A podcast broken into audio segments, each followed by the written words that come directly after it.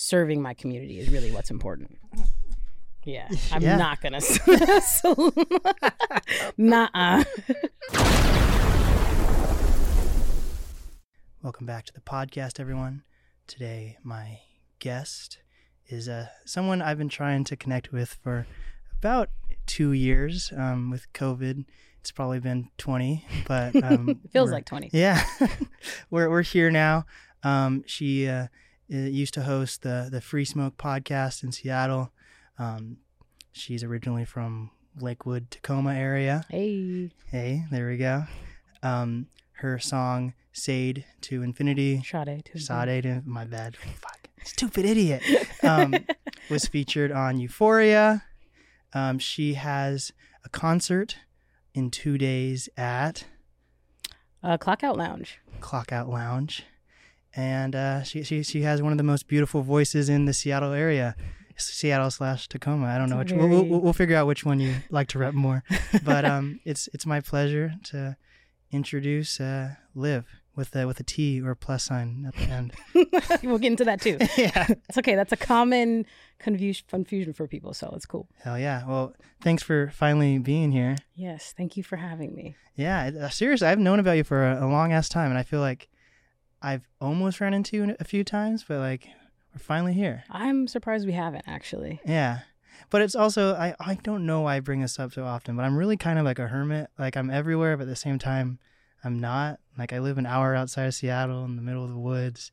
I come to my studio, and then when I'm not at my studio, I'm probably just headed back home.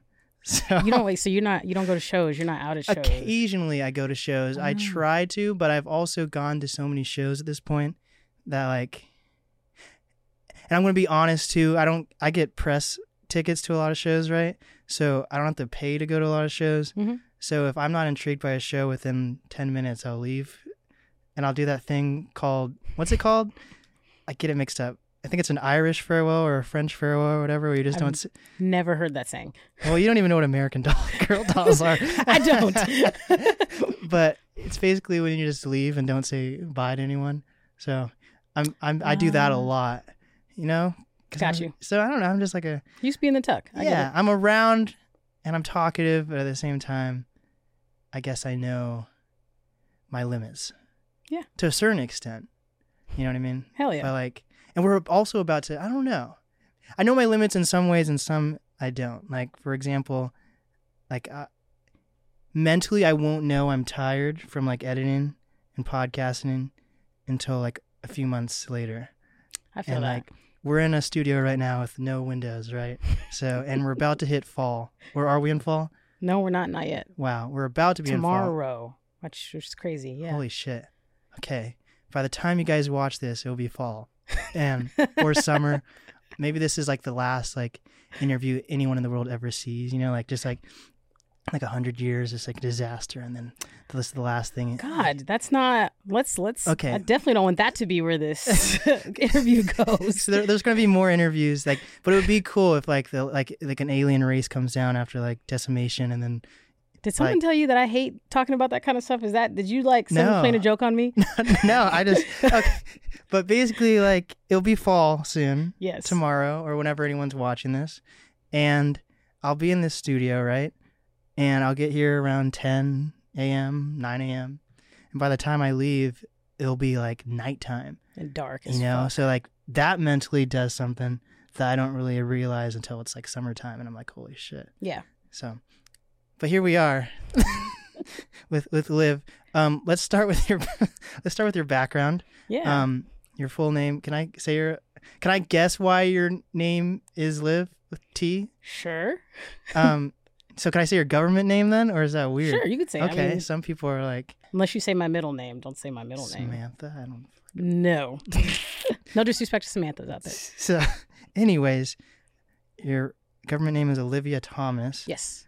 So I'm guessing it's either a play on your first and last name, or maybe a play on your first name mixed with Tacoma. Either one. That's a really good. Yes, it's just my first and last name. Okay. But the T is like silent. That's like a thing. Yeah. I like the look of it.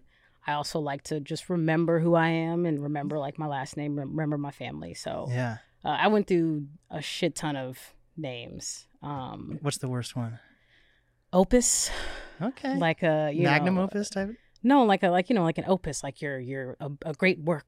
That's what it like a music work or something. That's what that's called. Okay. And my friends was like, that sounds like old pussy. So do not call yourself that. Shout out to Emily. Adrian Lyric, named after my aunt. That's probably one of my more favorite ones. I like that. That's kind of when I started rapping with that name. Priceless was another one. Reminds me of Precious. Precious, like Push Sapphire Precious, the movie? Yes. I feel like she, like some people just own like a name. Yeah. And I feel like she owns that name. So anything even close to that, I just think of her for whatever reason. That, and then I was just like, I just want to be myself. There we go. It's got to help a little bit with SEO, right? There's not a lot of other people that have Liv with a T at the end. No, not with the T. There's like liv.e, there's Olivia's. Mm-hmm. But yeah, the T is, I think, at least what helps find me, yeah. But it was a plus for a while or no? Because I feel like a few years ago there was a plus and now I've been looking at it and it's a T. It's always been a T. I just like for labeling, like branding, okay. I liked the way that looked. Got it. And so it was like a plus sign. Some people were like, are you a Christian artist? Is it like a cross? And I was like, absolutely not. And then just for like, some people can't find a way to type that cross. Right. So I was like, okay, well, it is just a T. So you can just put a lowercase t. Yeah. And that's just kind of how I ended up with the lowercase t, just because people aren't going to search for, okay, how do I look up a cross? Right. I'm going to out myself right now, but like I have a Google phone, which I separate from being an Android phone, but I guess it's still an Android phone. But basically, still, sometimes if someone's posts something on like Instagram or whatever, if it's an emoji, my phone doesn't recognize. It'll be like a square box or something. So like, what if like someone had like an emoji name? Like, how would I even be able to type it in? Exactly. You'd be like, who the fuck is this? Yeah. I'm dead. So you grew up in Lakewood, Tacoma? Or Lakewood, Washington. And is that, wait... Lakewood is different than Tacoma. They used to be the same. So Lakewood used to be Tacoma. And then it became its own city. I want to say 1997. Wow. I could be wrong. But I grew up in Lakewood. And I always say Lakewood by way of 56th Street in Tacoma because my sister lived in Tacoma. So I spent a lot of my time in Lakewood with my mom and then a lot of time with my sister because she moved like up and down 56th Street in Tacoma. And so that just was a huge part of my childhood. Right. That's where I was raised, where I grew up, where I was born. I was pretty much in those two cities. So that's why I'm like, I need to like... And people always like to put like people who make music in Seattle as Seattle artists, and I don't consider myself that because I'm not from here. Right. And I was like, okay, I need to like make it clear I am from Lakewood, Washington. Got it. Like 253, that's me, that's where I'm from. Not trying to claim... anywhere else. Wait, isn't there, or is it Stanwood? There's another city, it's either Lakewood or Stanwood, where there's a south version in Washington, which is Lakewood, and then like in the north, there's a Lakewood. Or it's either I've never heard that. In the north and Stanwood in the south. It has to be a Stanwood, because I've never heard that of Lakewood. Okay. We'll Google check it later. But also, like, it's so weird how so many cities just in the United States have the exact same name. Like, for example, there's like a Bend. There's like a Redmond, Oregon, and there's a Redmond, Washington, Bend, Oregon. There's other Lakewoods. I'm pretty sure I think there's like a Lakewood, California. There's another Seattle. There's like a Seattle in Kentucky or some shit like that. That I didn't know. That's kind of fucking crazy. I think it's Kentucky, or it might be Kansas. It's one of the Ks. Interesting. I'm pretty sure. But like, I don't know. I feel like it makes more sense for it to be here because, you know, Chief Seattle versus why that's why I'm like, I wouldn't understand why it would be anywhere else. That's why I would think it's not. That's kind of crazy. So how did you get started? We're going to go in your background and then to present. How'd you get started in music? Is it hanging out on 56th Street? Did you hear some boys rapping on the... My sister, actually. Okay. She was a singer and she kind of just like pushed music onto me in like the best way. And I think she saw like I liked singing, and so she would like force me to sit at like our little keyboard and like match pitches and stuff like that. And I used to hate it.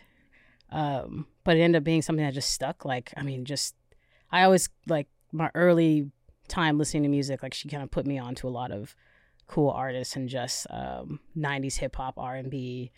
I mean, I was, like, really young listening to Mary J. Blige and, like, bumping Alanis Morissette type shit. And so I was like, it just kind of stuck. And I think, like, my first time I got on stage, I was, like, kindergarten. I was the lead in The Little Red Hen, that fucking musical. And it's kind of, I don't know, it's addicting. Also, just being creative is, like, addicting. So I was like, oh, I think, I don't know, I'll always want to do this. Right. I'll always want to perform and be fucking a class clown, which I was. And I love to entertain. So I was like, oh, this is great. And then I, like, always was in choir and shit. Mm-hmm. But the idea of, like, being a musician and doing it as, like, part of my life, I think it was just in the back of my mind, because in my mind it was like, okay, I got to go to college at some point. Mm-hmm. I also love fucking sports. So it was like, I was always involved in something. And it kind of wasn't, I didn't take it seriously until I went to college. I went to WSU, mm-hmm. School of Music, go Cougs. And I really started to kind of hone in and take it serious there and just kind of learn just the discipline of it. Mm-hmm. And they canceled the music business program the year I got there. So I was also like, fuck, I need to learn how to do this, not just how to perform. Right. So I went and I remember, like, buying all these music business books. And so I was like, okay, I'm going to, like, study music, but then, like, study music business just so that I know how to kind of make this work. And I was in a really great band at the time, Genevieve. Shout out to them, still my brothers. And that's kind of where I was like, okay, I'm really going to keep taking this serious and figure out how to just make this a part of my life, just because I was like, there's a way to do it. You know what I'm saying? So you started out in bands. That's super cool. Yes. But, like, what type of bands, though? Because when I think of bands, I think of, like, rock and roll. Were you in, like, a band that had, like, a hip-hop artist or R&B artist in it? Okay. It was like, they always said we were, like, a hip-hop fusion, alternative fusion band. Kind of think like Gym Class Heroes type. Okay. What happened to those guys? Yeah, they were, I love them. And you could sit, like, there's like a documentary, like a short doc about us online. Mm. We released like a whole project together. You guys met in college or? Yeah. Cool. We, shout out to Jacob. We had like a piano class together.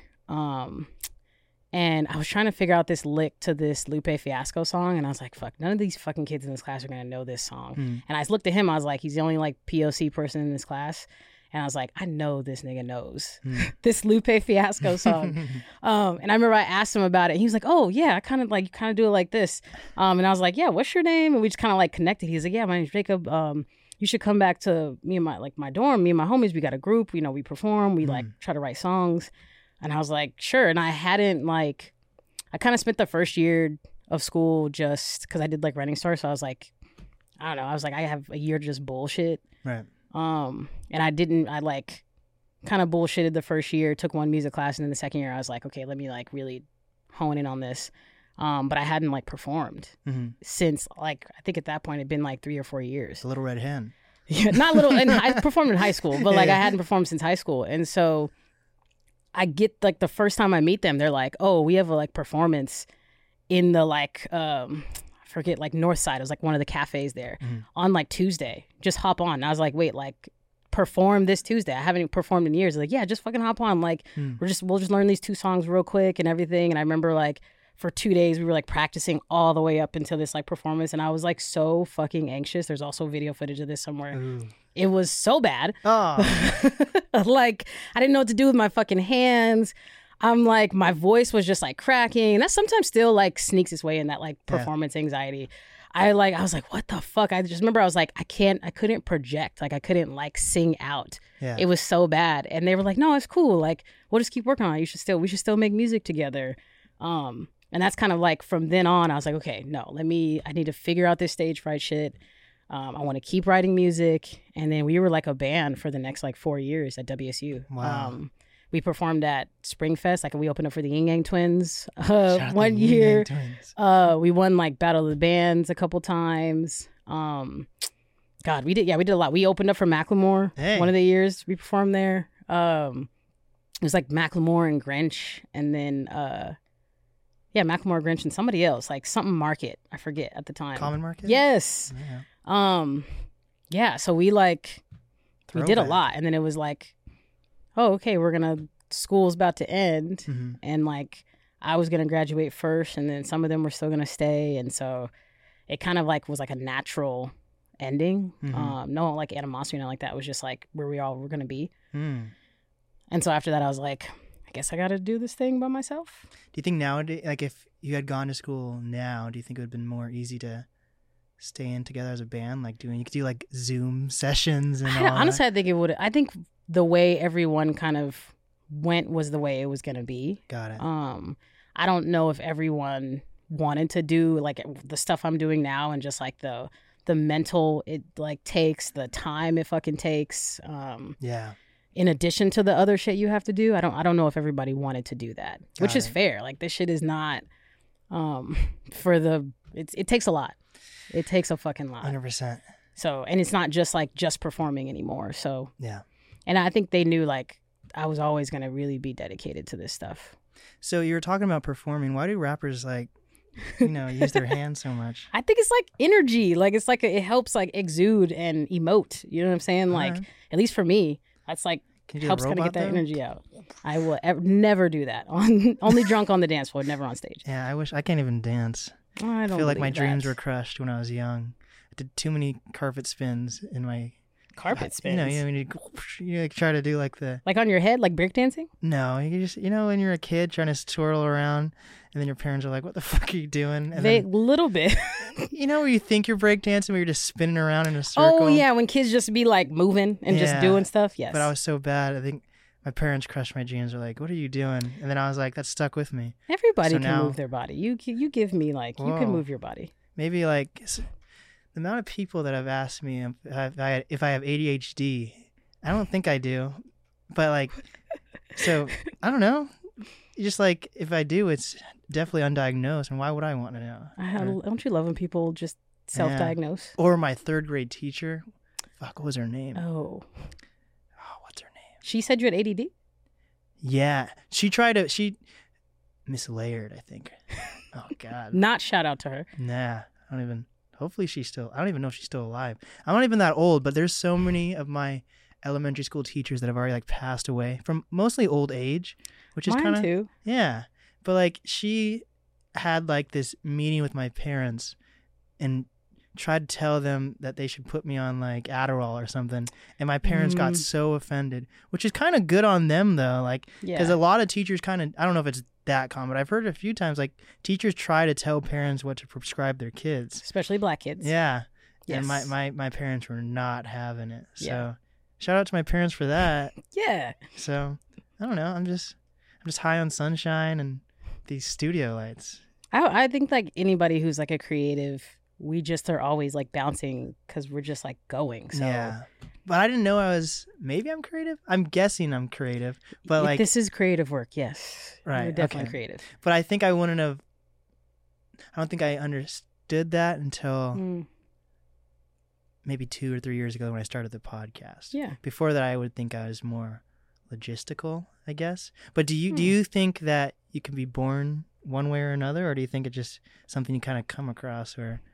I think like there's a term, indigo child. Okay, that's my biggest episode on my conspiracy podcast. Indigo children. Yeah, star seeds, indigo children. Like it does really well on YouTube. Like I think that that's a real thing, and I think like a lot of creatives like we are born that way, just different, quirky. But then people say like everyone is that, so I don't know. Like no, I've definitely met some people. You're not an indigo child in any sense of the word, like. I have a niece right now who's like, she is definitely a little indigo child. I've been saying that since she was like young. I'm like, you're just different. You just like see things different.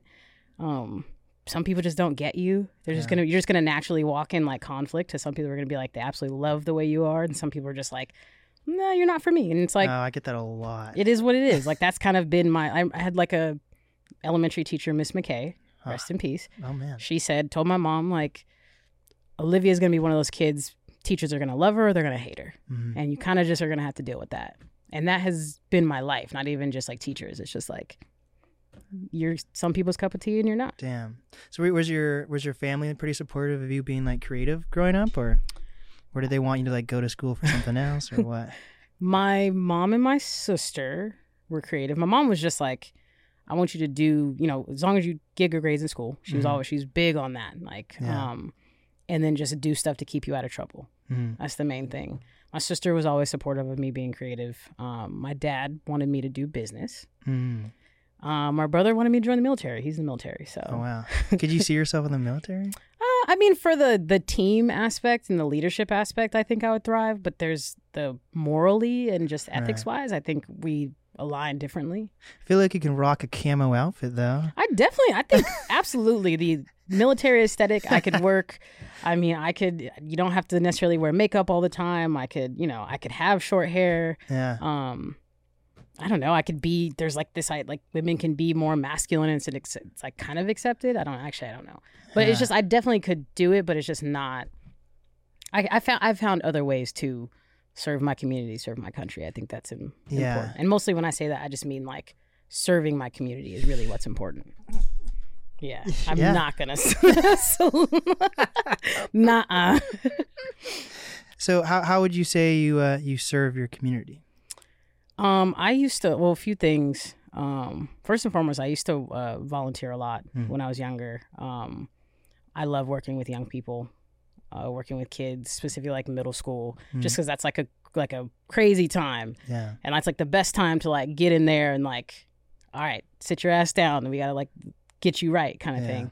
And so like even before I went to college, I was volunteering and going into schools and like doing like workshops with young people just about like personal development type stuff. Even in college did that. And then when I graduated, I did AmeriCorps for 2 years. Awesome. And taught like college and career readiness for 2 years to middle schoolers. And then during that time, I also developed like a program for young artists and just teaching them like the whole point of it was called Project Rise. And it was like to teach them about being an artist is more than just performing. It's also about like civic engagement. And then it's like, where do you stand as a fucking artist? Like, what do you stand on? Like, you don't have to be perfect, but like, this is like a gift, and what are you gonna do with it? Kind of thing. What was that like? Is it like hard to like make a program? It was really hard, only because like I did it out of my own like AmeriCorps money. There wasn't so I had to like pool resources. I had to fucking like I did a lot of work with like his name is like Kenji and Fab Five, and like did workshop with kids. Okay.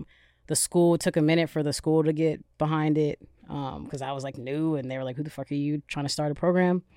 Some teachers were haters because kids wanted to do my program more than they wanted to play sports. So it's like, I mean, what the fuck you want to do? These kids want to express themselves, you know? Yeah. It was hard, but it was like probably one of the most stressful but fulfilling things I've ever done because to me it's like I don't do this shit just to like beat my chest and say I'm cool. Like I think it's like I do it so that I can help somebody else. Also, any young woman who's like me or looks like me or acts like me so they know like, oh shit, she's out here being herself and doing this shit, I can do that. Yeah, it's fulfilling. Yeah. I also volunteered with the service board here in Seattle. I did like a year of that, which is fucking a cool ass program where they like teach kids personal development and civic engagement through snowboarding and community service. So it was like we would snowboard on Saturdays or do community service and then meet every Wednesday for like 3 hours. It was intense, but it was hella cool. Like if I get rich, that's a program I'm donating to. Hell yeah. Yeah. I wish I had more like of a road when I was in middle school. I guess it's pretty young, but I feel like you're more. Yeah. It's easier. I feel like it's kind of hard to like wrangle in elementary school kids to like want to focus in on something, but I feel like I could have focused in on, because that's when I started doing sports and like in middle school. So like they teach you how to do. I was in band and sports, but like if I got into like podcasting or something, because you do see some artists that are like what's his name, like Travis, right? He's like almost 10 years into making music and stuff, and he's only like 25, you know. And he did the residency. He also did that. There's a Sound poetry. Off. There's a poetry thing. I thought he was a part of too. Oh my God, what's the? I thought he did a poet. Maybe he just wrote poetry, but he was definitely involved in other like programs that. Wow. Yeah. Huh. Yeah. There was like radio in my high school. That's how I got into media. But yeah, that's the only reason I went to college. I did like a program in middle school called Gear Up. Like I wasn't even thinking about college until like 7th grade. And then they were like, we're going to teach you this once a week. And I was like, oh, I guess I could go to college. Sure. I did so many college sponsorship programs, and then like the day I decided to go to college, I was like, nope. And I just like and I had like I won like so many programs, like I was so focused in on that stuff, and I was like, nope, I guess this is not for me. But I wish I could get that money and like put it towards something else, which I fuck with that, because I'm like, I'm big in education, but I'm also like, if you actually know what you want to do, or you're like, hey, I'm not going to go to school, but I'm going to like go hard in the paint for this thing, like I'm completely for that as well. Yeah. Like, also sometimes you just need time to figure your shit out. You know what I'm saying? I'm not a fan of the people who critique either direction and do nothing. Like, you're not going for anything. You're also not in school. You're not doing anything. So you shouldn't critique anyone on their process, kind of thing. Like, 100%. You should just go ahead and go to work and don't worry about what we're doing. Just go to work. Yeah. I don't know. At this point, I couldn't have imagined going to school. You give me college. You give me the vibe that you would fit in at a school. Like, I don't know. I'm hip. I'm cool. I don't think so. I don't know. I guess I'm like, you would find your tribe anywhere, like, you know. Yeah, I don't know. I'm making my tribe right now. Yeah. Yes. I have 300 members in my podcast cult, so that's pretty dope. There we go. A few more and we could maybe take over Seattle. There you go. That's a goal. I don't know. Whoa, if I was in college, could I be like, I guess that's high school. What was that? Corbin Blue? Could I be Corbin Blue in High School Musical? Are you giving yourself that because you have like the hair? I don't know. He's like the only. I don't watch a lot of coming of age. I guess. Oh, that's like my favorite genre. Really? I hate that genre. What? But I'm saying like I can't think of a lot of coming of age like actors or stuff. So coming of age isn't just like young people and they go to college. Like that's a form. Coming of age can be any age. It's the idea of like. You're just transitioning. I like Stranger Things. Is that coming of age? That's a coming of age. That's the only thing I like. But it's kind of craziness in that. Like, I just started watching it.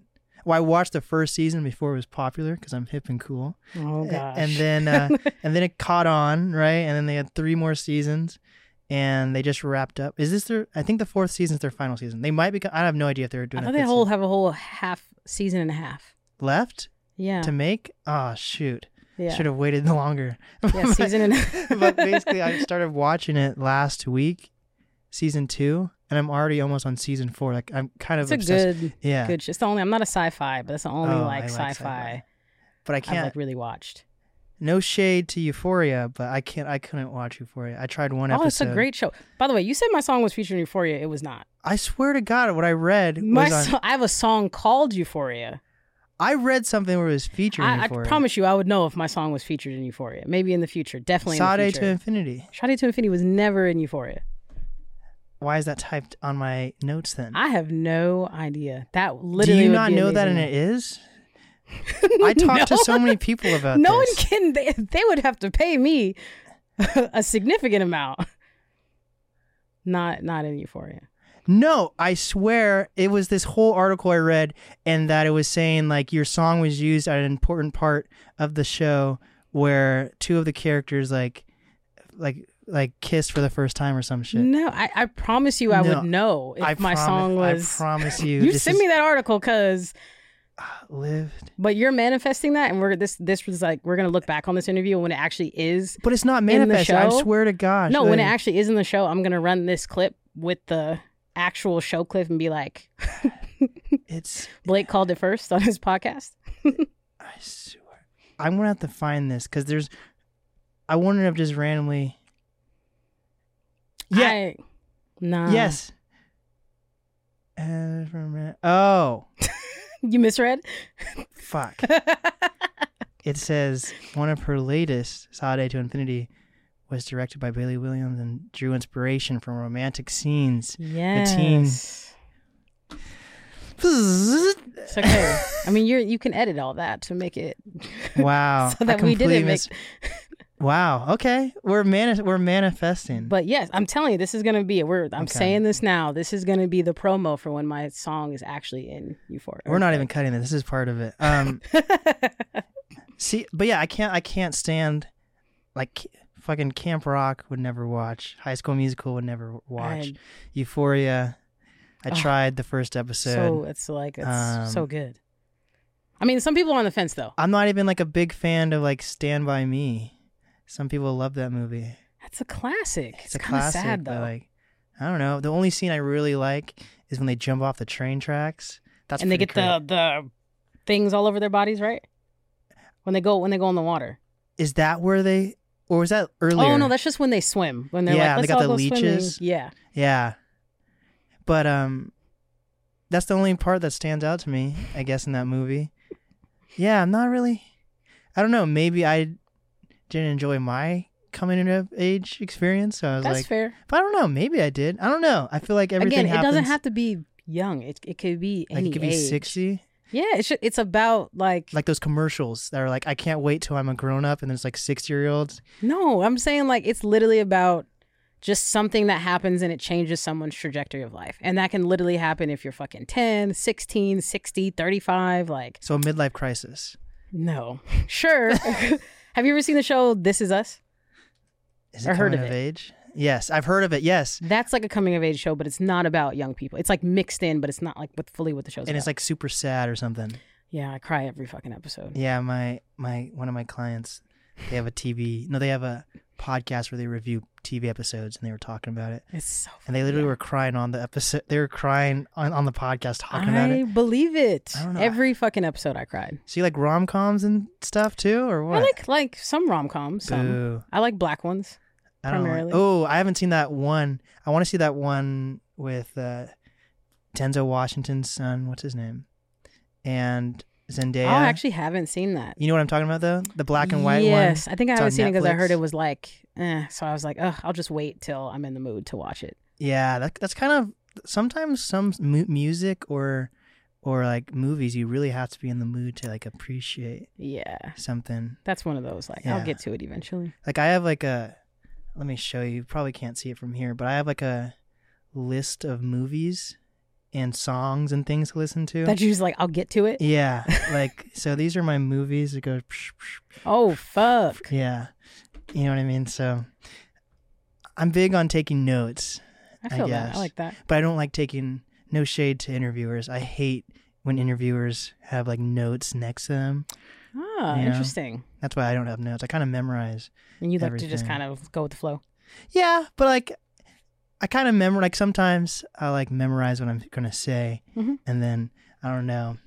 I'm telling you, I'm in a very controlled environment when I do interviews and stuff. Like I've interviewed so many people that like I kind of know what someone's reaction's gonna be, and be like. I'm not going to break this down on camera, actually. But, like, I don't know. It's kind of, I don't know. That's why I'm, like, everywhere but not anywhere at the same time. But that's something I want to work on.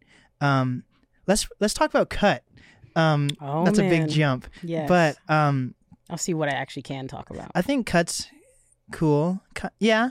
I don't know much about it except it has, like, a massive following. It takes, the headquarters are in Seattle. Anyone can be part of it from... a 9-to-5 Joe to someone in the music industry and I think anything. The goal is like primarily real people. Yeah. Like that. Yeah, I think that's cool. So what I was trying to get at with, I feel like I focus so much on interviewing like artists and business owners and people in an industry that people in the industry know who I am, but like I don't like I seriously like my main audience is like other artists, which is kind of cool. But yeah, I don't know. But at the same time, I feel like that's hard for me to connect with like every day. Like even some of my friends that just have normal jobs, it's kind of hard to connect with them. And then I need to figure out how the city of Seattle and outside of will really like get what I'm. You know, get what I'm doing. So I totally get that. I think cut's kind of cool because it's everyday people. Yeah. And people tune into that versus because really there's definitely more everyday people than artists. So if I solely focus on everyday artists, that's going to limit me. Kind of put you in a box, put your audience in a box. Yeah. Yeah. So that's what I've taken away from Cut is that it really does. I think that's one reason why probably you guys have a good marketing budget. But on top of that, like the fact that it is everyday people, just an everyday Joe can watch that as well. Yeah. And be like, I mean, I think the goal, I mean, it's social experiments with real people. I think the goal is we like real people and like getting stories. I mean, that's my favorite part about working there is just meeting new people and getting stories and learning about people's new stories and learning about people's different human experiences. I think it informs me as just a person and as an artist, just meeting all types of people from all different walks of life, all different types of views. It's hella cool. Like it's never boring. Yeah. Do you know how it got its start? And for people who don't know what Cut is, it's like, I think it's like, it's not just a YouTube platform, or is it? Yes, it's like a YouTube channel. Ooh, can you hand me my water, by the way? Yes. Thank you. And I believe, I'm not the best with Cut history. But I believe it was like started by three people and grew to the company that it is now. I've only been with them for like a year and a half. Hey, nice. Congratulations, though. Thank you. But yeah, I'm not super, that's like the best, super condensed version of the history. But yeah, it's like, it just kind of started doing video experiments that went viral. And I think the first one that went viral was grandma smoking weed for the first time. And when, like, how many years ago was that? Or is that like, God, that was 7 or 8 years ago. Oh, so it's been a... it's been around for a while. I don't know how I just found out what it was like less than a year ago. It's been around for a while. I think the only reason why I know what it is because it started showing up on other platforms, like on Snapchat as a discovery page, TikTok and all. Yeah. Instagram. So that's how I think. I don't know. For whatever reason. I think unless you're I was never like someone who was on YouTube, like watching series on YouTube. It was more just like people send me videos here and there, and like when I'm searching stuff for music videos. But I mean, from 2009 to now, like that's, YouTube like grew up and like blew up, and like people were on it watching. And I think that's where you probably would have seen more Cut videos of like if you were like on like YouTube and like those people who were just like on it. I was never like hardcore on YouTube. Got it. Back in the, like my partner was, but not me. Like I so. And do you like are the owners like around? Like do you talk to them, or do you just get like is it like kind of a corporation where it's like you don't know Bill Gates or freaking those type? I think one of the co-founder, no, two of the co-founders I work with. Yeah. Okay. And then I think the rest, you just like go to different or do something different. Yes, because I always wonder what happens to like media. Cause I guess, like Microsoft or whatever, like Bill Gates, he's not actually making... But they're like a huge... This is like still like a small... Still, but like I feel company. Like what happens to like media platforms? Do people, like do the founders still stay part of it, or do they separate? And that's something I think about when it comes to like other media entities, like even in Seattle, like Seattle Times, Tacoma, KXP, like the people that started it, or are the CEOs, are they really in the know of what's going on? Yeah. I will say Cut's a small team. Like we're all got it in communication, I would say. Nice. So from what I've seen, it's usually like a white backdrop. Is that like a skateboard bowl? Like I've seen like studios where it's like, like, like it has kind of like a lip that goes, Is that what it is? Yeah. Wow. People come in, they think it's way bigger than it is, and it's not that big. See, that's what's so cool though. Like that's what we do with this specific space, it looks way bigger on camera. Yeah. But, the white box or the black box, either one works. Yeah. I don't know. Maybe it would be the same if it was blue, or I don't know. For whatever reason, white black does feels like kind of just infinity, like never ending. Yeah. Which is why I think people think it's just so huge when they come in. So how do people, people get like picked to be on that show? I mean, we have like casting you can sign up for, and then we like pick people based on like, they seem interesting and cool. Mm-hmm. It's really that simple, actually, which is why I got to get you in a video. Hey, hell yeah. Do people, because from my understanding, people don't get like tagged in it.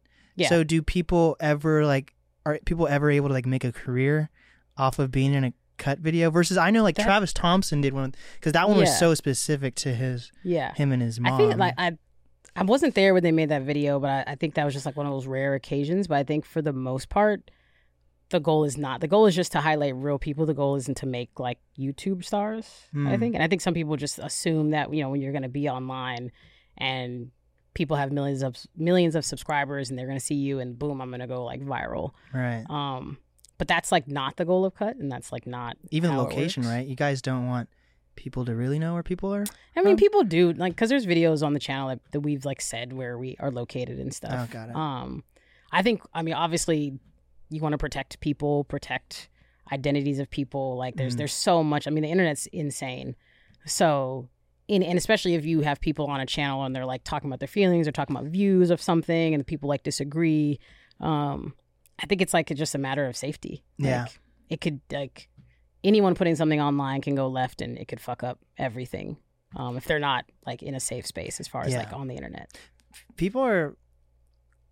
Fans can be crazy. I'm just going to say it. I don't know. I don't want to offend anyone, but fans can be really crazy. For example, one of my clients and friends, I'm going to be very vague because I don't want him to get mad or somehow being like, oh, I could look this up. But basically one of my clients, he has a really like a massive following, and he recently bought some property somewhere, and he like said like one sentence about like the weekend he bought it. Oh, geez. And just saying the weekend he bought the property, people looked it up, like were able to find where he lived and like taking pictures of his house and all that. Jesus, yeah. See, it's like super like mega fans will like do stuff like that. Yeah, no, that's like a prime example of just the internet, and you have to be careful what you say in that sense. And like, bam, people show up at your house. That's fucking, yeah, that's a lot. How did you get involved with Cut if you have a music background? I wonder how many people have thought that or wondered that. Well, outside of music, I've always like worked in and created like video stuff. I mean, since college, I've like done editing, did video stuff. I do a lot of my own promo and video making. It's only within the last couple of years I've outsourced some things. So I've always been interested in that. And I've always loved the idea of telling stories. And I love talking to people. And I got laid off during the pandemic. I used to work for a company called Seattle Theater Group. I don't know if you're familiar with them. They run the Paramount and the More and the Neptune. So I was let go from there, and I was kind of just like... Wait, what were you doing for them? I was the executive assistant there. Nice. So I was working for them. When I got let go, I was like, all right, next job I want to do music, and it has to be something else that aligns with my work and my goals creatively. Like my goal is like to be like my own version of like Issa Rae and a Donald Glover, like a mix, you know what I'm saying? Not just one thing. And so they put a job up that I felt like I think I'm qualified for this. And it was like a starter position just to like kind of learn. Yeah. And I went through the interview process and I got the job. And I was like, okay, I'm about to do music and I'm going to do Cut. And like, this can work. Wow. So it allows me to be creative visually. It just keeps that muscle going. And then I also get the capacity to be able to do music, which I think is great. Like it's not stressful in the sense of like I can't focus on music. They're also just super cool and supportive of that aspect of my life. Yeah, it's a great place to work. Dang, that's cool. Like to find something that kind of relates to what you're doing or want to do. Yeah. First, I feel like a lot of people get trapped doing what they don't want to do, and then their dreams and aspirations go farther and farther and farther. It kind of sucks the fucking energy out of you. That's kind of the position I was in when I got let go. Like it just with the pandemic and everything that was going on, and I was working at a predominantly white institution while all that fucking that summer, George Floyd and all that stuff. So I was just like, God, I was just not happy. So it was kind of for the best that when I got laid off and I was like, gave me time, just think about what I really wanted to do, and kind of manifested the Cut job the same way I'm manifesting my song in Euphoria. Yeah, there we go. Well, you also, I really hope I'm not getting all this. I know, now I'm like, who knows what you researched? But you had a post adding Issa Rae. Like, did you do something with her? Or so I'm a part of their Sync family now, not Euphoria. So basically my music is like in a catalog of other artists that they work with, and their job is to help me get my music in shows. Hey. Which that is like truly something that could, that's how like a real way artists can make money. That's not streaming, where it's like you get these sync placements, and so you get paid to have your song be in a show, which helps with exposure, it helps with streams, it helps just with opportunities of just people learning about you. I'm like really really big on getting music from shows and movies since I was a kid. I used to want to be a music supervisor. That's where I get a lot of my favorite songs, because you visually see something and exactly. like that impacts how you feel. Like there's it's like more of an experience, right? Mm-hmm. And so I've always felt like when I experience songs, that's when it sticks to me the most. And I've gotten so many great songs from movies from just since I was a kid, where I would like wait till the credits go, and I'd like wait to see like, okay, where was the song at in the movie? This is before we could like look it up. Yeah. And I'd be like, all right, oh wait, that song, and I'd like fucking go to like some way to try to find it online and try to download it. And so now I'm like glad that that's like a part of like the culture now of mm-hmm. like saying who is like what's the song playing, making playlists. I think Issa Rae was great in like pioneering. She didn't pioneer, because I think that it hadn't been done in a long time of like really finding artists people don't know and putting it in a show. I think the last person I knew who really did that, I can't remember her name, but she was like the music supervisor for the OC. I don't know if you ever saw that show, but that was like a show where it was like hella bands got put on that people didn't know because they were like their music was featured on that show, or like they'd give them guest spots. Death Cab for Cutie was fucking on that show and like blew up after that show. And so to be a part of that now, that's just gonna like help one. You get more people to listen to your music. And then also that's one way artists can really make money. Hell yeah. I think I've always been into that, to the point, like my first ever rap album was an album that it's weird that no one knows. Wait, you made a rap album? No, like bought. Oh, okay. I was like, oh, okay. The first ever rap album I ever bought was Will Smith, Born to Reign. Do you know that album? See, no one knows that fucking album. Okay. Also, your first rap album was a Will Smith album. I just want to be very clear on the record with that. Yeah. And then like 6 or 7 years, I was 6 or 7 years old. Okay. Yeah. And I say you that, and then people taste yet. People, it's okay. Yeah. I remember there was like this one artist, he tried to like it was on the front cover. It was like introducing Trey Knox, and it was like this artist he was trying to like blow up on the album, and like I don't know Trey, yeah, exactly. He didn't go anywhere. But my first ever album, in general, was the Cars the movie soundtrack. You know, so like I've always been into like movies. Yeah. Sorry. You went from Will Smith to the Cars soundtrack, and I'm like, I need you to give me another album soon to make me be like, all right, Blake. I also had the Forrest Gump soundtrack. I mean, that's actually not a bad soundtrack. Okay. That's just like great old 60s, 70s music, right? I guess the first digital download was YG's Crazy Life album. Okay. So that was pretty cool. Okay. I was like, I don't know where this is going with Will Smith and the Cars. I guess no one listens to Will Smith that much anymore. I mean, if you would have said, like, I think what it was, Big Willie Style. Yeah. That's like a big... I had all those albums. The one, I think that was the blue one. Were you like a big fan of Will Smith? Yeah. Yeah. He was like my inspiration growing up. Like I loved like I, Robot, and I, Legend, Shark Tales.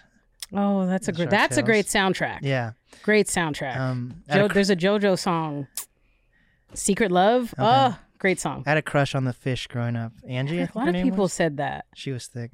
She had big lips. She was cute. You're redeeming yourself from the Will Smith purchase. But like, I don't know. I wasn't one of those people that was like, oh no. Of course it was bad that he, slapped Chris Rock, but I wasn't like, oh, this breaks my childhood dream. Yeah. Because I obviously, it was hilarious. I grew out of Will Smith. Not as an actor, right? He's a fucking fantastic actor. What has he been in lately? I guess he was in the King James. No, what was that called? See, now no one even knows. Serena Williams and no one even King Phillips. King Richard. Okay. I thought that was a good movie. Yeah, but I want to be like, oh, I want to show this to people. That's fair. So, I don't know. At least he's not like Jamie Foxx. I don't know. I like Jamie Foxx, but a lot of movies he's been dropping lately are very like one watchers. I haven't seen it yet. Also an amazing musician. Yeah. And comic. Yes. But I don't know. Like he's kind of, some of his movies, like I haven't seen a good movie from him since like Django. Cause he did some like corny action movies like Olympus Has Fallen or whatever. And then, I don't know. So, but shout out to soundtracks. Yeah. Or like there's this one song, I think it's called Space Junk by Wang Chung. I don't want to be wrong with that. I think that's who it's by, and it was from The Walking Dead, and I forget the main character's name, like the sheriff or whatever. He's like flying away in a helicopter, and there's like all these big explosions, and like the freaking maybe there wasn't explosions, but I imagine explosions. But there's like a lot of zombies on the ground, and he's in a helicopter, and like I think it's the end of the season. And they play that song as it fades out, and him in the helicopter. So like I always play that song, you know. So like if I'm driving in my car, I'm like I'm in that fucking helicopter right now. Yeah. Like what's your favorite like soundtrack song of like all time? Ooh, shoot, that's a really good. Ooh, that's so hard. Life on the Highway, Cars. That's a great. I sang that. Life on the Highway. Great song. I want to ride all night. Sang that at my graduation, actually. That's funny. Oh wow! See, Cars did. It was a good soundtrack. God, I think like a classic, and this is like I watched this when I was like fucking really little, but it's like it's Whitney Houston, so it's like the Bodyguard soundtrack. Some people might not are gonna be like, who the fuck is that? Most recent, I mean, Insecure, the series as a whole. Oh, I haven't seen it. That's Issa Rae though. You haven't seen that? Is it a coming of age thing? No. Not at all. You're telling me there's no... Is it coming I don't know. You don't strike me as like someone who might like Insecure, but I think you'll like it. What is it about? Insecure? Black people living in Los Angeles? Is it like Atlanta? I like Atlanta. Oh, it's not as like... I feel like Atlanta has just a little bit more of like that like... Grittiness or comic? Highbrow art where it's like some stuff is not... It's not going to be super straightforward, which I love that too. Right. I also love the Atlanta soundtrack, by the way. Yeah. But it's more like, best way I can say it is just black young people living in Los Angeles and like their life, what they go through. Could be considered a coming of age. I'll try one episode. I don't think you'll like it. Okay. But that series as a whole has had one of the best runs music wise in the last like I'd say 10 years. It was so great. I think Dead Presidents is my favorite soundtrack. Okay, you know? That's a good soundtrack too. That's Howard a good. Melvin on it. Had Al Green on it. Had a lot of good songs. Love on it. Jones. That's another. It's like a black one. They're from the '90s. That's like great soundtrack. That's too. I haven't seen it because it's too like romantic for me. But see, black people like black romantic comedies aren't like they're like aren't like no. They're not like they're. I don't know. There's like a certain like corniness to like white ones, which I love too. But it doesn't. I think like sometimes black rom coms are a little more serious, with the exception of like if it's an actual comedy like a Love and Basketball or like a Love Jones is like it's not a I would consider it as like a love drama more than anything, but like a fucking Think Like a Man. Oh, I hate that. I can't stand Kevin Hart, to be honest. He's not like my favorite actor at all. I don't is he anyone's? I don't know, because I thought he was in like he's like people's favorite comedian for sure. Yeah. There's people who love that. I feel like Kevin Hart is the same in every fucking movie he plays. Like he's just Kevin Hart. I thought he was in like blockbuster movies, but I was looking through his movies the other day, and they're all like kind of like B movies. The ones with The Rock, I guess, are considered like Jumanji's probably one of his biggest. When they say blockbuster, because his movies do numbers, I think that's why they call them blockbusters, because his movies like when he's like featured in a movie, it does well. But blockbusters, because I heard a theory that they do well because they dump all like the money into him, and then the rest of the scripts just go in the... I mean, they put a hell of money into marketing and shit, like, yeah. But, like, because a lot of his movies, the scripts are really... Like, Jumanji is a blockbuster because of, like, the amount of money that went into the film itself. And it's the legacy of just Jumanji. That's why people are going to, like, invest in that. But a lot of his movies are kind of just, like, down-to-earth, low-budget type movies where they put all the money into having him on it. Yeah. So... That's why I'm saying like he does comedies, romantic comedies. It's almost like a B plus. It's not an A. It's not like an A movie. I agree with that. Yeah, because it wouldn't be a B movie because there's some B movies that I like better than some. I would say some of his like I would consider his movies. Yeah. He's just an A list actor, but like the movie itself. How is that possible though? That's kind of cool. I think about that too. Like, how do you set up? That's kind of something I don't know if you fall into that or you plan that in your trajectory. I would say from watching his interviews, I think he's strategic of like low-cost movies, but I can get paid high, so it's not really going to cost me that much. It's not going to cost me a lot of time. Yeah. Like, I can still, like, fuck, it's going to, 2 months doing this movie? Not even 2 months, and I get the rest of the year off to be with my family, or I get time off, Like, I think of The Weeknd. I think The Weeknd's, like a musical genius, but then a lot of my friends that are artists are like, first of all, look at all of his credits. So there's a ton of people that help make it possible. He does have a lot of people helping him. Also, it's pretty easy once you get the ball rolling to start making things connect. But it feels like all his albums are connected, like almost like a soundtrack.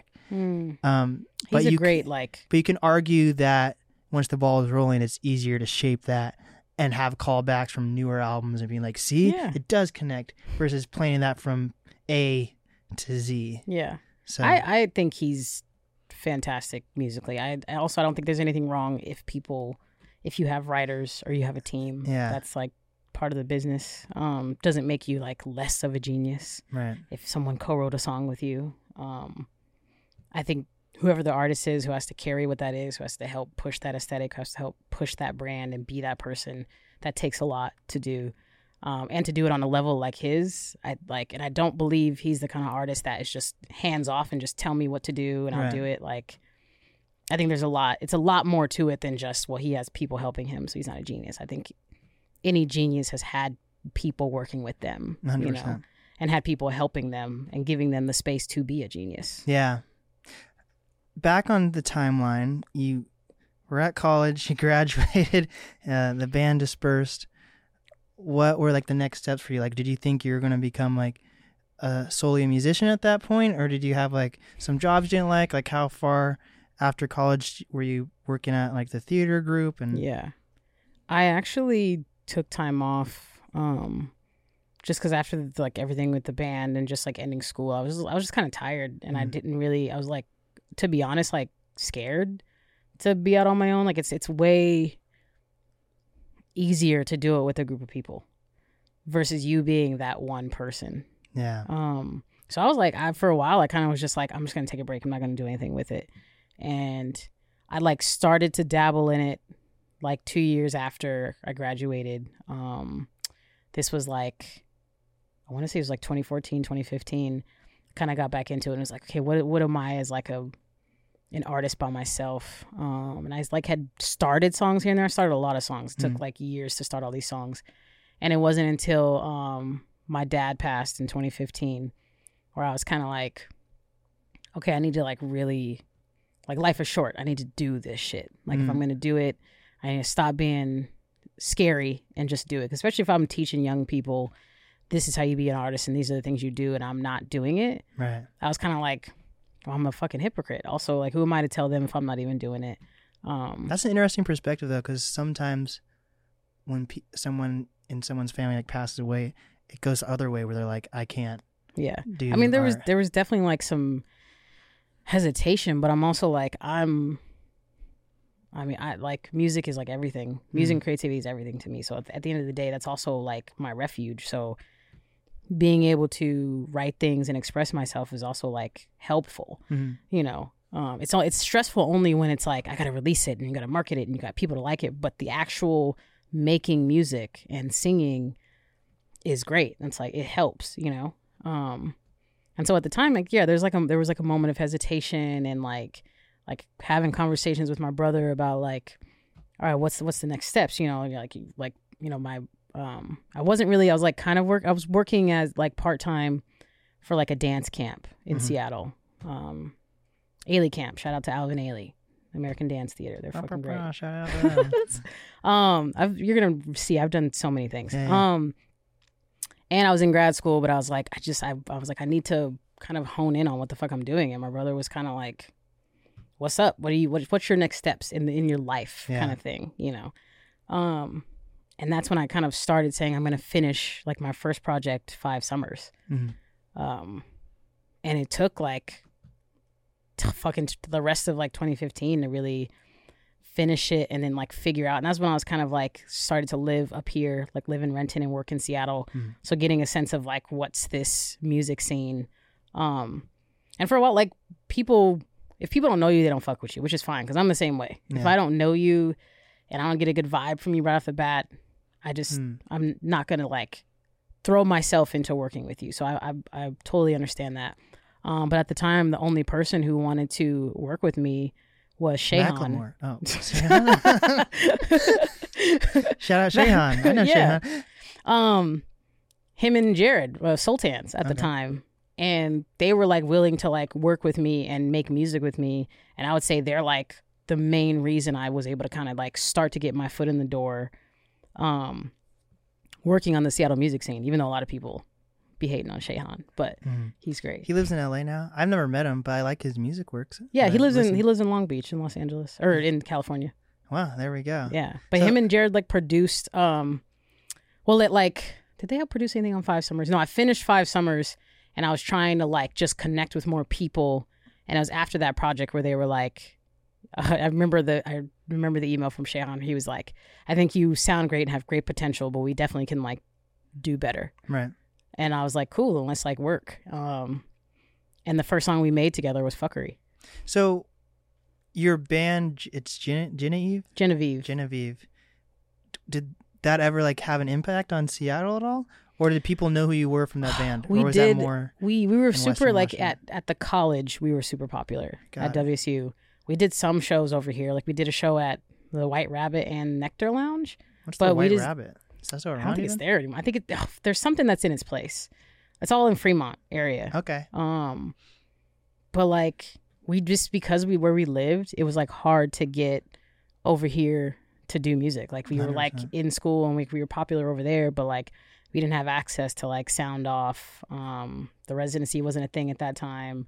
And, yeah, we kind of just had to make do with Pullman. So what was your first experience in the Seattle music scene then? Was it, and how was that meeting Shehan, or did you go to a concert before that? I would say more so meeting Shehan. I mean, I went to his concert. I went to, it might have been him and, like, Mr. DC, aka Dave Cheney's concert. He's on one of your projects. He is, but, like, that really, I would say, like, just meeting people was starting to work with Shehan, and I was like Shehan's background singer for a while in his band. But then I was like, as I was working with him, I was like, okay, well, I gotta keep continuing to start being a solo artist and, like, promoting stuff. I think the first person to ever, like, do a write-up about my music was Casey Carter. Shout out to her. The Blow Up podcast. The Blow Up or Glow Up? Did she play? I don't even know. I thought it was the Blow Up podcast. She has a Glow Up podcast. No, but I heard she had another show called something else. Or it was, like, her blog, the Blow Up, like, because it was, like, something, because it was, like, a what is that thing called? Like a bomb logo? No, like a bomb logo, like that. That was, like, I swear that was in logo. Okay. I hope I'm not. It's either so Glow Up or Blow Up. Maybe her podcast is a play on words from the blog? It might have been. But she was the first person to do a write-up about me, about Five Summers. And so, like, from there, through Shehan, just, like, meeting people. And my thing was, like, I'm going to meet people who I just, like, if I have a genuine connection with you, we can work together. They can only be indigo children. They are. All of musicians, or I would say, are indigo children. Wow. What about, like, okay. We're all like weird and quirky. But how do you know? Artists. How do you know if you like someone or not? Like, how do I know? Like, for me personally, I mean, if we have good conversation, if you just have a good, like, energy as far as, like, you are just warm and you want to talk. Yeah. Also, if you're not afraid to just speak your mind and say how you feel. I'm not really a fan of, like, fence straddling. If that makes sense. Like, I like people who are just like, I'm going to say how it's like, where you, like, try to play both sides, like, till it's safe. You're like, because it's safe. Like, you don't really want to stand on anything. Is this fence safe, though? Because when I think of a fence, I think of, like, a picket fence with, like, the triangles. Yes, that's why. But these people who are fence straddlers are good at it. They can balance. Interesting. So my thing is, like, that's why I think that's why I liked Shehan, is just because he's very, very, at the time, like, very, like, brass and in your face. Yeah. But I was like, oh, at least I know how it feels. I don't have to guess. If he didn't like a take that I did, he would be like, I don't like that take, or I don't like this song. Did I agree? No, sometimes, like, but at least I, like, knew where he stood, kind of thing. So, yeah. So how long did it take for you to feel like you had a place in Seattle, like, fit into the music scene? That's a good question. And did you ever focus on the Lakewood Tacoma music scene at all? I focused on Seattle because I focus on Seattle on the internet because the internet is also just a tool, but QAnon. This is not the conspiracy podcast. But they're like a major metropolitan city. It's a music city. That's why you focus on that. Yeah. There's no music venues in Lakewood. Yeah. My thing is I'll just rep Lakewood. People know that's where the fuck I'm from. Yeah. I don't know if maybe that's such a good question. I don't know if there was ever a moment. I think after I did my second project, Black Girl Unbothered, I think it was enough to be oh, who is this person? Mm-hmm. And a lot of people listened to it and liked it. That was one of the, Nobi was on that one? Nobi was on that one, I think that's actually how I found you. I think I interviewed Nobi was probably in the first 30 or 40 interviews I ever did. Mm-hmm.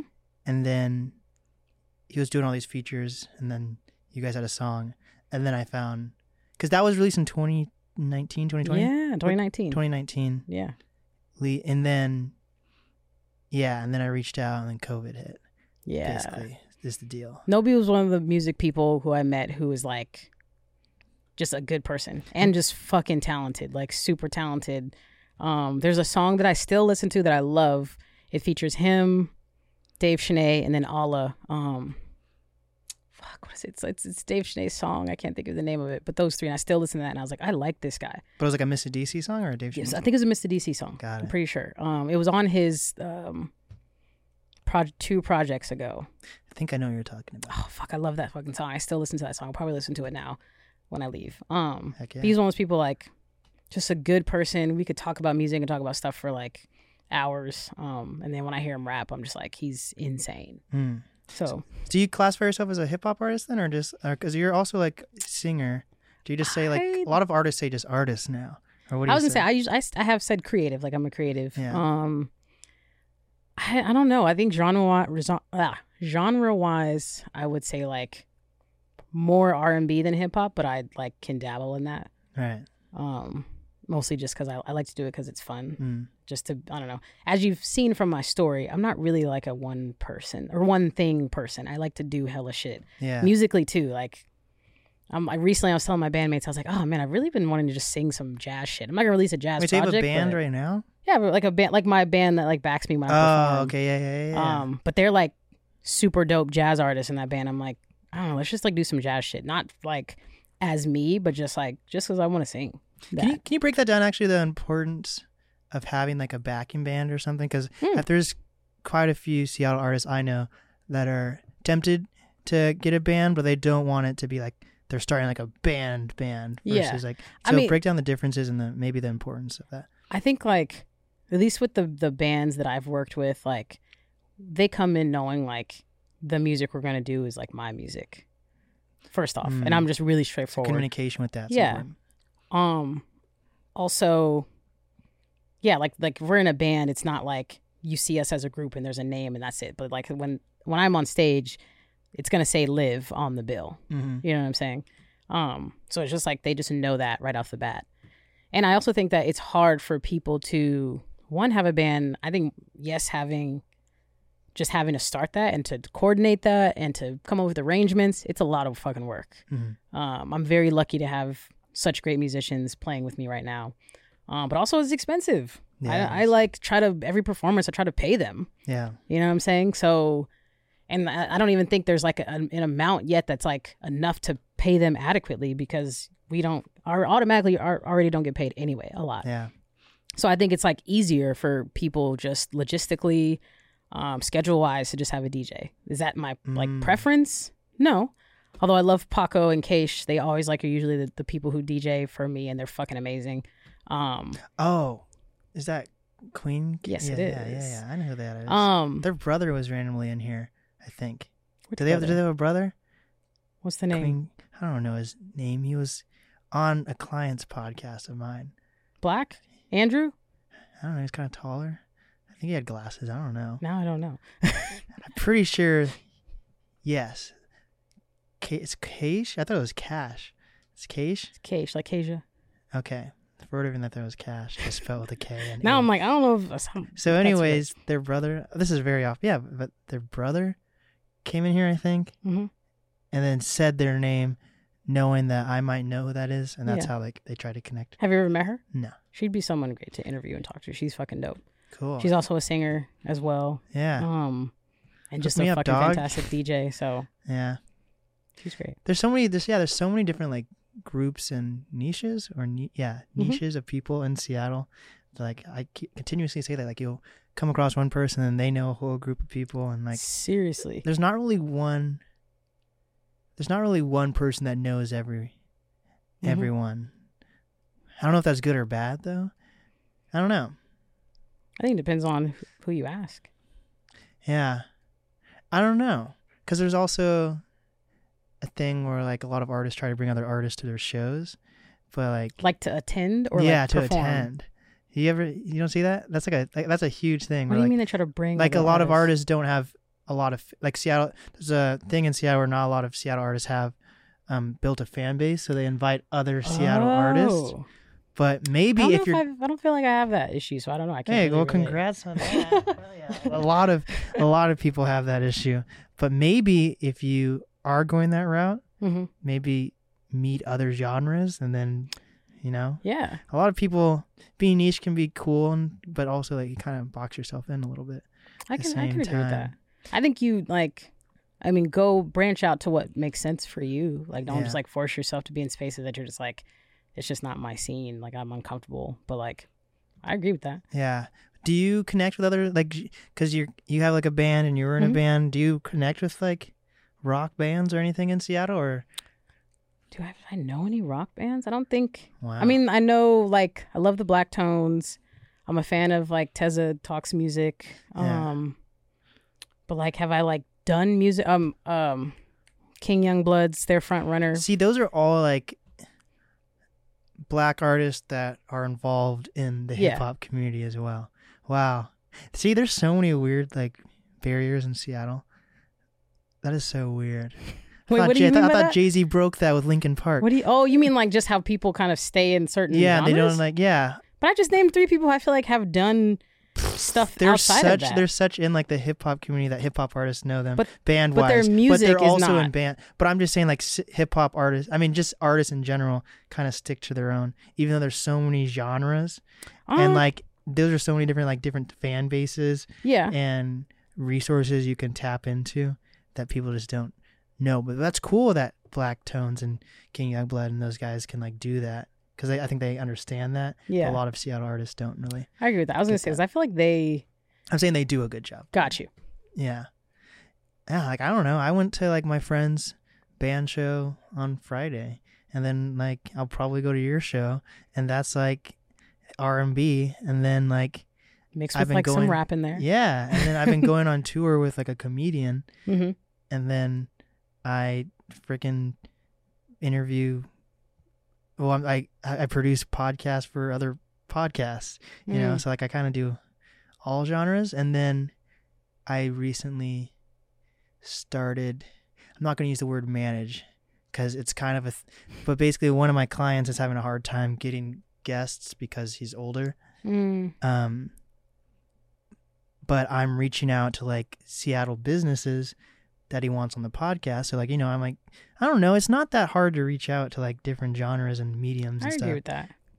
But people also have to be receptive because sometimes you can reach out and like I said earlier, like if people don't know you, they're just like, I don't owe you anything. Oh yeah. I hate that. Like, I feel like entertainment is like one of the genres you have to constantly like prove yourself over and over and over again. Yes. I hate that. I've felt like that. Yeah. Yeah. Especially like if you're like in entertainment versus if you like work at like I don't know what is it like I can't even just a bank. Let's say a bank. If you work at a bank and you're like, hey, I'm a banker. What are the people at the front desk? Bank teller, bank manager. What are the people that like give you the money? Bank teller. Okay. Like if you say you work at a bank teller. They're not going to be like, oh, so you know how to count money? Versus like if you're like a hip hop artist or whatever or a comedian, they're going to be like, oh, tell me a joke. Are you funny? Like prove who you are versus like Which is fucking annoying. Yeah. Can you count money, huh? No one. I mean, there is gonna. They won't say it, but there's an expectation that the money that you give me from my account is gonna be correct. But yes, yeah. I see what you're. Oh, what was that one guy? There's this one guy. This is really just out of left field. I forget his name. Oh, I'm gonna butcher this story too. Like in the 70s or so, there's that guy who like stole money from like a Seattle bank and then took a airplane with like two parachutes to pretend like he had a hostage. Never heard this. Remember? Yeah, you know. I'm gonna remember? No. What the fuck? No. I'm forgetting this guy's name because I was doing a serial killer episode on my podcast, and then maybe like 2 weeks ago I went on a hike, and then my friend brought it up to me. But there was this guy that don't know this. Like, was a bank robber in the Pacific Northwest, and he somehow is able to convince like an airport to give him a private plane with two parachutes, and he stole his money, went on the plane, and it was like gonna fly him to Seattle to Portland or something, and halfway through he jumped out of the airplane and they never found him, so he got away with it. I have never heard of this story. Wow. It's a pretty good one. It's a real guy. It's the weirdest tangent ever. But I don't know. It just kind of relates to like bank tellers and. Yes, in a sense, there is some connection there with the money. Yes. Yeah. So yeah, I thought that was pretty cool. Yes. So you graduated college. You eventually found a job cut that kind of related to what you're doing. You have a band now. I'm guessing you have like a team, and are you in a manager? I do have a team of people, yeah. And how did you come about that? Like how far along into like your music career did you think it was time to start getting a team together? The first person, probably within the last 3 years. And this is like this particular year has probably been the most busy I've ever been. But I work with like two entities, I would say. But like first and foremost, let me just say this: the first person who approached me, and we started doing video work together more than anything, was Abdul Kasamali. Is my guy. Uh-huh.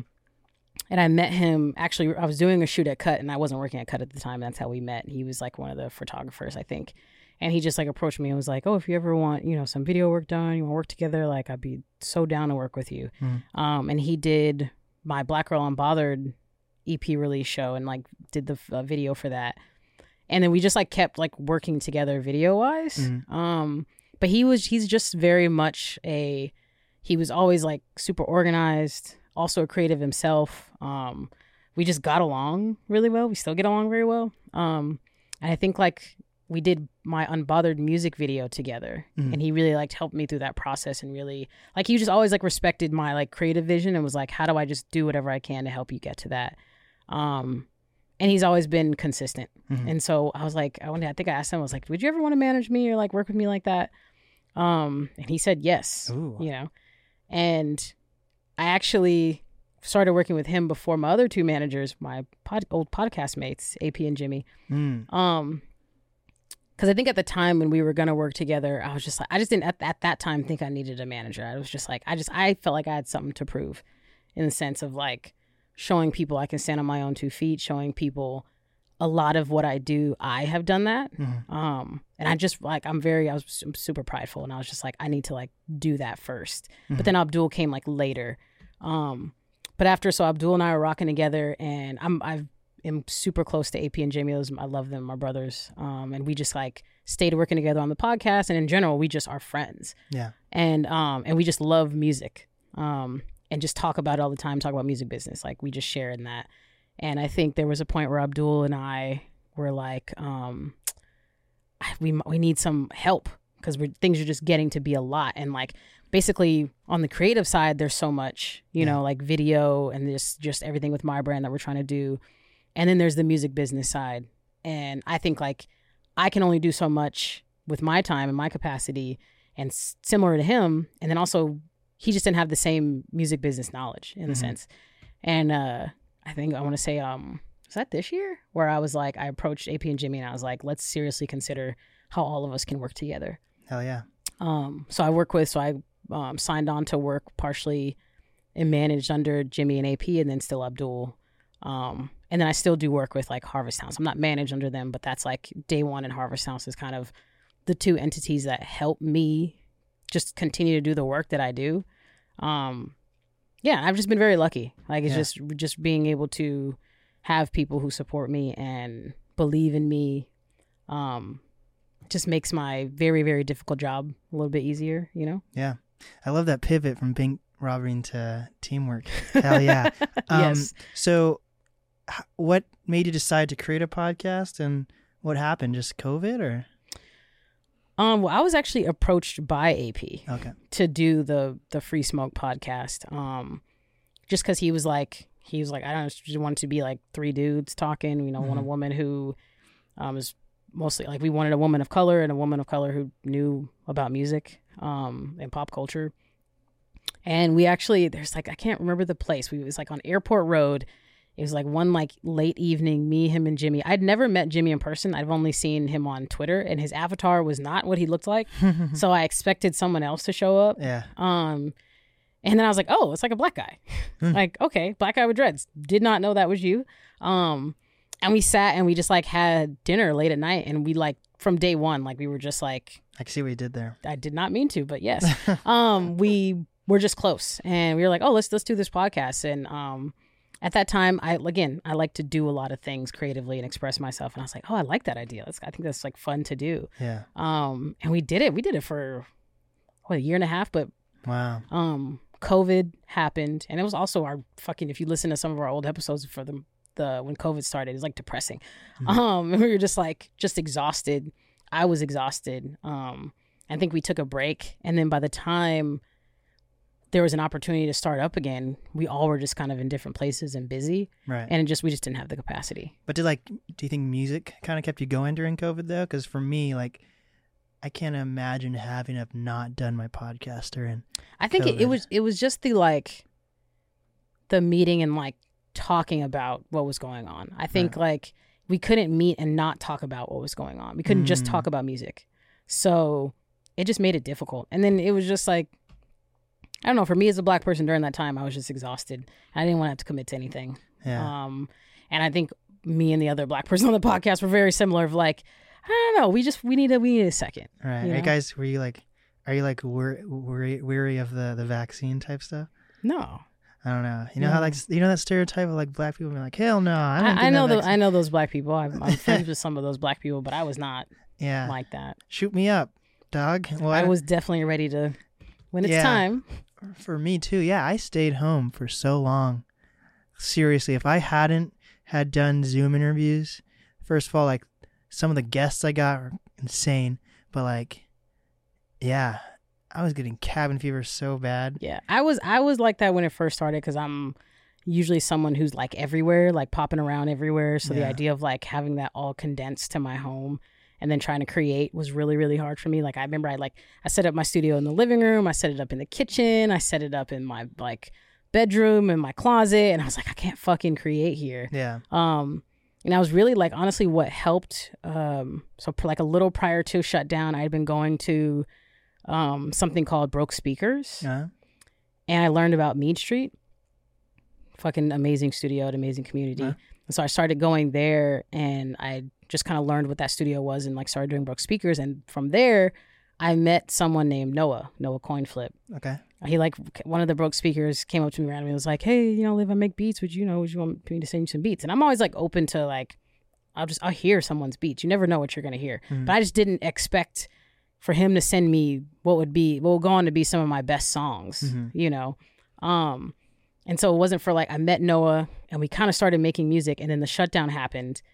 And then finally, you know, things like slightly opened up to where it was like, not opened up, but okay, you could go to this one space with you and this one person. Yeah. And so me and him like basically like once a week would like lock in the studio. And that was kind of like my saving grace, I would say, during that time. It's just being able to go to that studio once a week with him and just me and him lock in. And I think that's when we made Flowers in the Void, like that, like May to July. Nice. Yeah. What was like your first like big experience like outside of COVID happening? Like for me, like a year and a half into COVID, I was like, fuck it, I'm going on tour. And then like I went to LA and yeah. I was like, that was the first time in like almost 2 years that I was around so many people.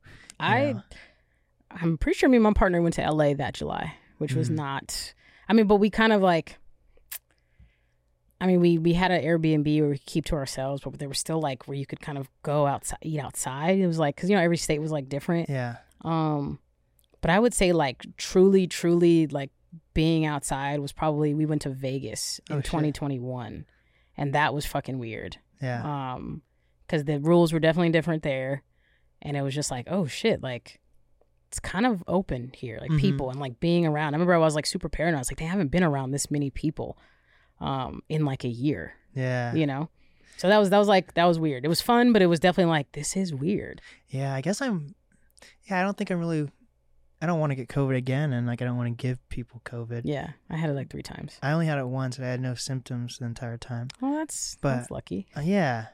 But like, I don't know. I'm not really worried about COVID if I don't want it. That's somehow Did you get taken the vaccine? Out. Yeah. Oh, okay. But I don't know. There was a point up until like probably like 3 or 4 months ago where I had like somehow had gained I don't know if gain's the right word, but gained social anxiety, which I never had before. But now it's kind of faded away. Yeah. I had like a little bit of that. Like I went on this creative retreat like at the beginning of 2021 and I felt like weird. Normally I'm like really, I love talking to people, meeting people. And I was like, God, why do I feel oddly like antisocial or oddly just like I feel like a weirdo or something? And I was like, oh, maybe just because I haven't been around people in this type of capacity in a long time. But I had like a second of that. Yeah, we're outside now. Yes. Since last summer. Hell yeah. Is this one of your, so now let's talk about Clock Out Lounge. I've never even been there. I don't even, it's a cool venue. Is there a big clock? Hopefully. It's not. There's no clock. There's no clock. What the Unless they've like had one now, but no, there's no like clock. Wow, that's kind of misleading. I think it's like the idea, like, you know, you happy hour, you clock out of work and you go to a bar. I think that's like the concept behind it. Oh, no, I don't know. Maybe I haven't had a clock out job in a while, so same. Maybe actually. I can't go. Maybe we can't go there. I don't think I've had a clock out lounge since I was clock out job since I was like 16. Wow, huh? So. Is this one of your first shows since COVID, or have you been performing? No. God, especially this summer, I'd say from last summer to now, I've performed a lot. Probably the most I've performed in Seattle since I started doing music up here. Oh, wow. I would say it started last year when I got the opportunity to do Day In, Day Out. Okay, yeah, yeah. Paris Alexa got sick, and so I got the call to, like, take her place. It was literally like it was like a 2-day turnaround. I had like a day to decide, a day to rehearse, and I was like, fuck it, let's just go, yeah, kind of thing. And me and Keish went and just like, I don't know, performed the shit out of that. It was great. It was a great day. And then from there it was what did I perform? I did like Sessions in Place, like that. Actually, I was prior to that. I did Sessions in Place. And KXP too. Did KXP, did Capitol Hill Block Party, opened up for Ravina. I did Campana's release show. I did my own. I did a kind of like the start of the Pink and Orange rollout. I did like the Pink and Orange show last year, like a kind of a precursor to the music I would make for the whole year. I was a guest performer on someone else's show. Like I performed a shit ton. Damn. And so this show Friday is my EP release show for the Pink and Orange EP. So that's the newest project that I've put out. So we did, 5 Summers, Black Girl Unbothered. I did Flowers in the Void with Noah in 2020. And then this one is like a compilation of like working with Noah, working with other producers. We did Pink and Orange. It's probably been my most successful project to date. And the whole project is just geared towards like the feel of those Pacific Northwest sunsets. And like, I'm a big, cause we talked about with movies and experiencing music. And one of my favorite things is like when the sun's going down, driving and playing particular types of songs. And I would say Life on the Highway could be a sunset song. But to me, it's like, okay, you can take these 7 songs and you could play it during golden hour and it'll fucking play from front to back during golden hour. How about this? Do you have a favorite like sunset spot in the Seattle area? I love Lakewood when it's sunny. Really? I love when it's sunny and I get to like be in Lakewood with my mom and I have to drive around or go do stuff, or like sometimes I'm just like, I just like to go drive around where I live. I love it. Mm. I'd say it's a neighborhood, and mm-hmm. I don't want people to like, I don't think anyone's going to go to it. You think they're gonna go. I'm like, oh shit, I'm so popular. A rush of people to this. But there's this neighborhood in Factoria, which is right outside of Bellevue. It's called Somerset, and you like drive up. It's like what? And you drive up it, and near the top of the neighborhood, like the neighborhood's like on a hill. Mm-hmm. It's like almost like a private neighborhood. And you drive to the top, and then you park like on one of the roads. You kind of have to park in front of the house. What's it called? Somerset. I mean, and, like, sounds pretty fitting. You park at the top of the, like an angle at the top of this hill, mm-hmm. and you like see all of Seattle and the bridges, and you like the sun like literally like sets like behind the bridges, and it's really. Ooh, I need to Somerset. Know that location. I'll have to show you it. It's really cool. Yeah, I've been really into sunsets lately. I went to is it Cary Park? Yeah, I went to Cary Park for the first time. Like. I think I'm a Seattle guy. Like I have a like, yeah. Like my childhood is from Seattle, and you grew up here. Yeah. Oh, okay. Hell but yeah. Like, there's so many parts of Seattle that somehow I don't know. That's just like I mean, I'm not from here, but I feel the same way. There's parts I just have never been or don't go to. Like you didn't know there was a Lakewood, and we don't even know if it's in North. It might be Stanwood. Well.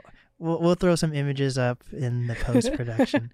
But yeah, so what is your favorite song off your new... Ooh. Would you say EP or album? I would say EP. Okay. Because it's like seven. Yeah. What's your favorite song? Okay, how about this? What's your favorite song? What do you think the audience's favorite song is so far? That's so hard. I would say my favorite song is the song with Dave B., Let It Go, just because I wrote like that just came from such a real place. Like that's one of those songs, and I think I do my best writing when I write from a real ass place. And like every fucking lyric in that song, I was like, I meant that shit. Even though like unreleased, there's like a rap verse that's unreleased. I do it live, and like so that song probably is my favorite. And then I just like when Grady, shout out to Grady. He sent me that beat, and I just like in 10 minutes came up with like that first verse. I heard Dave on it from jump, and it just took a while to get him on it, but I'm glad like shout out to Bailey kind of helped make that connection happen. But that one just because it came from a real ass place. I think a lot of people love that song because of Dave, but I think the standout song is going to be Sweat. And then people also love Pink and Orange with Dave Cheney on it. Tattoo Dave's on this album. I do. That means it has to be featured in Dave, the TV show. That would manifest. We manifested two shows that my music is going to be in.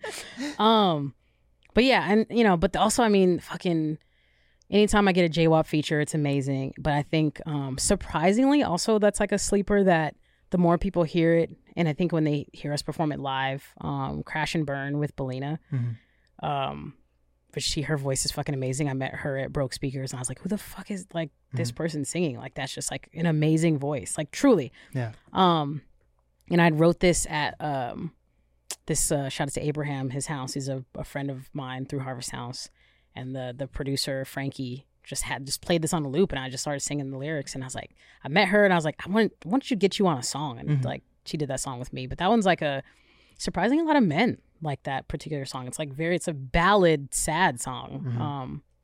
But I think Sweat for sure is probably going to be people's like that's number one favorite. Hell it's like the catchy dance one that people said it gets stuck in their head. And that's the one I just did a music video for that a few weeks ago. Check it out. Hell yeah. Who's like featured on the, is that what you say for like lineup? Like who's on the lineup for for the show? Belina's going to be performing. She's like direct support. And then Ava, who's also a part of Day One, who's Allah's sister, who's also a singer, is going to be opening for me. Nice. Is that Allah person? Do they still make music? Allah definitely still makes music. Huh. I know she also would be someone great to interview. There we go. Well, hook me up with some of these people. I got you. Yeah, there we go. See, you're part of the NAS community, and the, support goes both ways. Hell yeah. So what is some final advice that you have for up and coming artists, creators, influencers? I would say I always give the advice of like, do what you love. Don't compromise that for anybody. I also want to be an example of, like, you don't have to be in one box.